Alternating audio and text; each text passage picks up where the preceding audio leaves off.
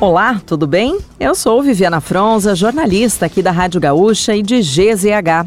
Não conseguiu acompanhar as principais notícias de hoje, segunda, 26 de dezembro, ou das últimas horas? Eu vou trazer aqui para ti, antes que o dia acabe, o nosso resumo diário de notícias do fim da tarde. Oferecimento mrjack.bet, palpite certeiro, saque instantâneo. Acesse mrjack.bet e desafie-se. E resfriar climatizadores. Geladeira portátil resfriar, sua companheira em qualquer lugar. O futuro ministro do Desenvolvimento Social, Wellington Dias, confirmou que o novo governo irá passar um pente fino no cadastro do Bolsa Família. No começo de dezembro, o governo de transição chegou a citar até 2 milhões de famílias unipessoais listadas indevidamente no Auxílio Brasil.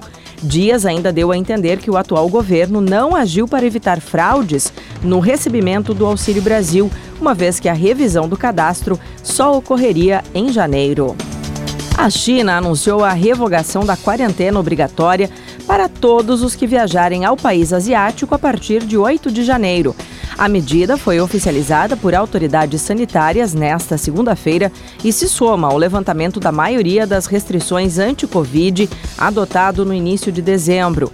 A flexibilização ocorre no momento em que a China enfrenta nova onda de Covid-19. Não haverá mais rastreamento de contatos dos infectados, nem uma demarcação entre áreas com risco alto ou baixo de pegar Covid-19.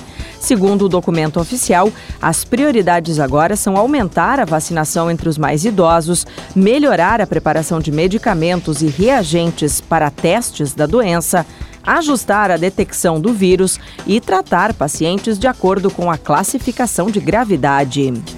E subiu para pelo menos 48 o número de mortes provocadas pela forte tempestade de inverno que atinge boa parte dos Estados Unidos. Das mortes registradas, 27 aconteceram no oeste de Nova York.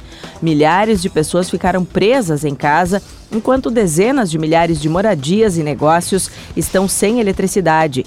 A expectativa é de que o problema climático continue a causar estragos nos próximos dias. O Grêmio está enviando uma equipe médica ao Uruguai para agilizar a contratação do atacante Luiz Soares. Sob orientação do clube, o atacante será submetido a exames em uma clínica de Montevidéu e só será anunciado oficialmente após o aval dos médicos do tricolor. A previsão é de que o processo seja concluído entre terça e quarta. Luiz Soares está verbalmente acertado com o Grêmio desde o final de semana, tanto em relação a salários como tempo de vínculo, que será de dois anos. Para o anúncio oficial, o clube ainda precisa concluir duas etapas: a assinatura do contrato e a aprovação dos exames médicos. O Internacional observa à distância o interesse dos mineiros por Patrick, atualmente no São Paulo.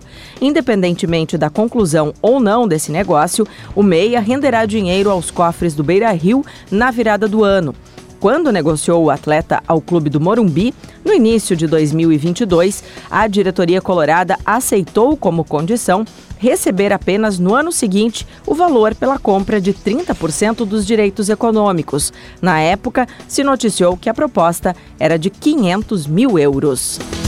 A falta de chuvas expressivas no Rio Grande do Sul traz alerta para risco de racionamento e da necessidade de cuidados redobrados com a água que sai das torneiras.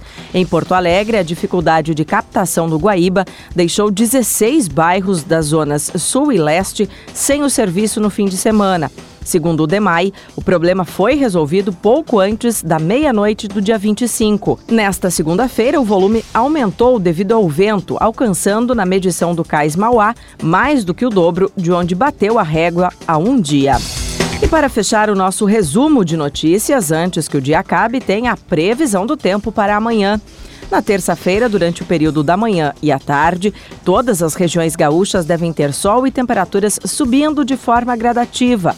Há previsão de chuva à tarde no centro-norte e oeste do estado. À noite tem formação de nuvens de chuva no litoral norte, região serrana e em Porto Alegre, mas são pancadas localizadas, sem risco de grandes temporais. Pelotas deve contar com mínima de 11 graus. Santa Rosa e São Borja podem alcançar 32 graus. A capital tem variação térmica entre 18 e 28 graus. Se quiser saber mais sobre algum desses assuntos e muitos outros, além dos nossos colunistas, áudios, vídeos, é só acessar gzh.com.br ou o aplicativo de GZH. Amanhã a gente volta aqui antes que o dia acabe.